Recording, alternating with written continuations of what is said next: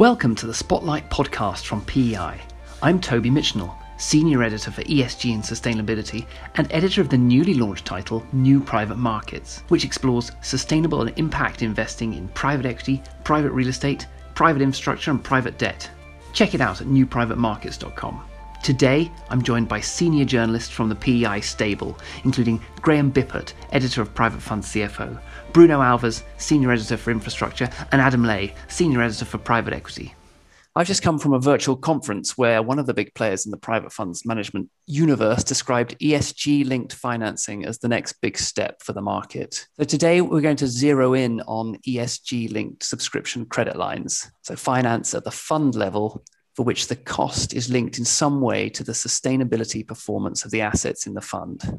Now, so far, it's fair to say we've seen, I guess, a handful of these, a small handful. The first I think we spotted as a group was healthcare-focused firm Quadria Capital, and they arranged one back in late two thousand nineteen.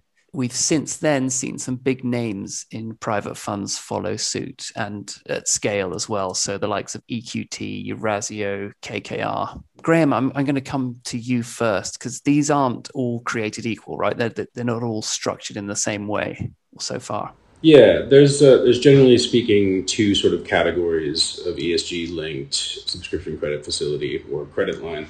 The first is sort of modeled after a sustainability-linked loan, and those are sort of general corporate purpose loans that the interest rate is essentially linked to either a customized set of K P Is or E S G ratings of some kind. Those can usually be taken out either at the fund level or the corporate level, and there have been a few of those at the corporate level where a firm will take out an S L L-style loan and be able to draw on it at the firm level, but also potentially downstreams over to funds as well. The other kind of structure is the use of proceeds structure. And as far as I know, there have only been two of those.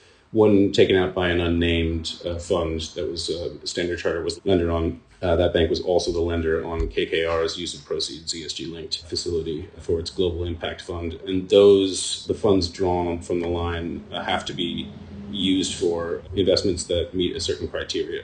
Those are kind of the two general types of structuring. For me, this seems like something that's been coming for a long time, and it's it's people putting their money where their mouth is, which again is what everyone who's observing the kind of E S G trend has been wanting to happen for a long time. So it becomes less about talk and more about actually this is in some way going to cost or be a benefit financially. So I guess the question is then what's not to like? Bruno, do you want to pick that up? So I think following up on that point of putting your money where your mouth is, I think from my point of view, when I hear about these E S G-linked sublines, I think, is this the best place to create a financial incentive to push E S G? And so when we were, you know, looking into it, I know these uh, credit lines are tolerated at the L P level, even though if you look at our prospective survey, around forty-two percent had some concerns around them. But yes, if you're thinking of incentivizing, I thought, okay, is this the best place to, to do it in? And when I'm looking at infrastructure in particular, I thought, well, why wouldn't you place these kinds of incentives, for example, on your senior debt package, where any movement in the amount of, uh, in the margins and the amount of money you paid would help sharpen your minds because it would be very significant. Or, for example, infrastructure is very dependent on long-term loans. So what if, for example, if you were not hitting your targets, you would have to refinance your loans early on?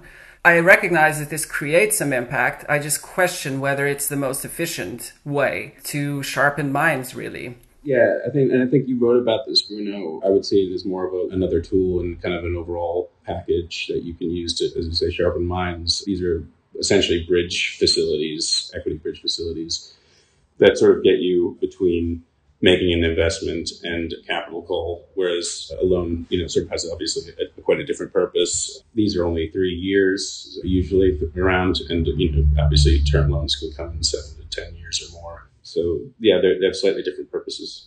Yeah, no, no, absolutely. I would totally agree. The other thing I found funny, when we spoke about these things a few years ago, subscription credit lines, the, the tone was very much, very humdrum, nothing to see here, et cetera. And so I also found it funny that these things, instruments that were presented as relatively inconsequential are now being at the front line of us doing good or whatnot.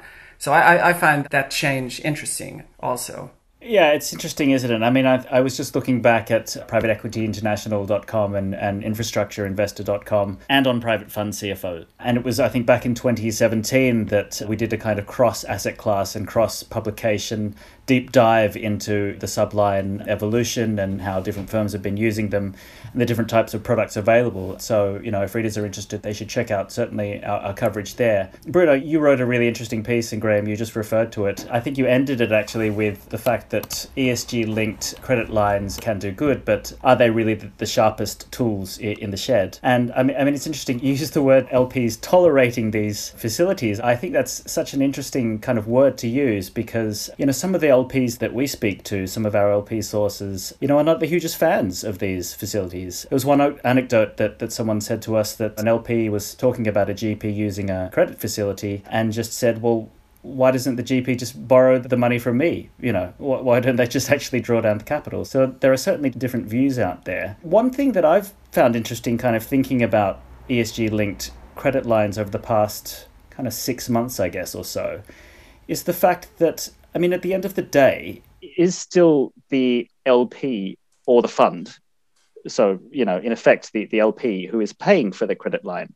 So correct me if I'm wrong, everyone, but if the fund kind of meets its E S G targets, then, you know, the cost of that facility goes down. So the fund slash the L Ps pay less for that facility. If the fund doesn't meet its E S G targets, then the cost is X, but the fund slash the L Ps still are footing the bill for this subscription credit line facility. So, I mean, in a world where L Ps tolerate um, or don't mind footing the bill for these facilities, then maybe a credit line can be a force for good. But is it better to have an E S G-linked credit line or not? I guess most people w- would say yes, but at the end of the day, the L P is still paying for it. Yeah, I was just going to just pick up on, again, a point that Bruno made earlier, is that throughout the sort of what you might call the debate era around subscription credit facilities, where the conversation was much more about should they be used and are they just a kind of very functional tool that it would be stupid not to use, or is there anything more kind of sinister about the way they enhance returns or otherwise? They were always presented as being something for which the cost was actually in, in relation to the size of the fund and the returns and uh, other costs, the costs were pretty inconsequential. So if those are the things that are being dialed up or dialed down, depending on the E S G performance, then you have to struggle to say that that's going to be consequential in itself. However, I don't want us to just pour uh, cold water over something that is potentially a good thing. Yeah, I, I mean, I agree, Toby. At the end of the day, if firms are using this, and these are linked to environmental, to, to social, to, to governance issues, and it encourages them to focus more on making improvements at the portfolio company level, ultimately, one could argue it's going to be better for performance, it's going to be better for the fund's performance, it's going to be better, in theory, for the returns for the L Ps. The thing I would also add is, playing devil's advocate, it's true that maybe the impact on returns and, and cost is relatively inconsequential, but were you to fail against one of these E S G sublines, that is you're not meeting targets, there's probably considerable reputational damage that you would incur from it, even if financially speaking, you're just talking about a few basis points here or there. You know, nowadays that's very non-negligible, I'd say.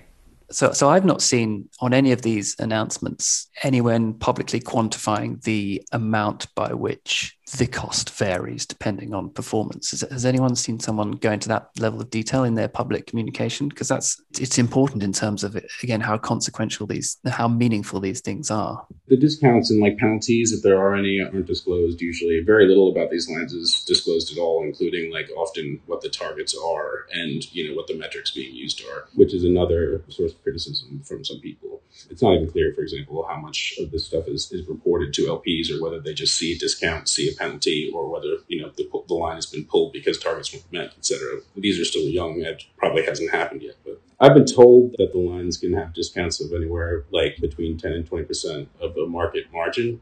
But I don't think that that's probably universal. And it really depends on who you ask. Some people think that the, the discounts provided are, you know, one, one person said just they're not substantial at, at all. And uh, several people said that it's significant enough to, as Bruno said, sharpen minds. You know, there will probably be more evolution to come on this. You know, I mean, these are theoretically, these are great tools for banks to use to solidify relationships with managers. And they're certainly good tools for managers to increase their E S G profiles with investors. So we're almost certain to see more of them. And I think that given that the structures have varied so far, probably discounts and penalties have varied, you know, use of proceeds is generally varies. I think there will probably be a lot more change and probably innovation to come on the topic.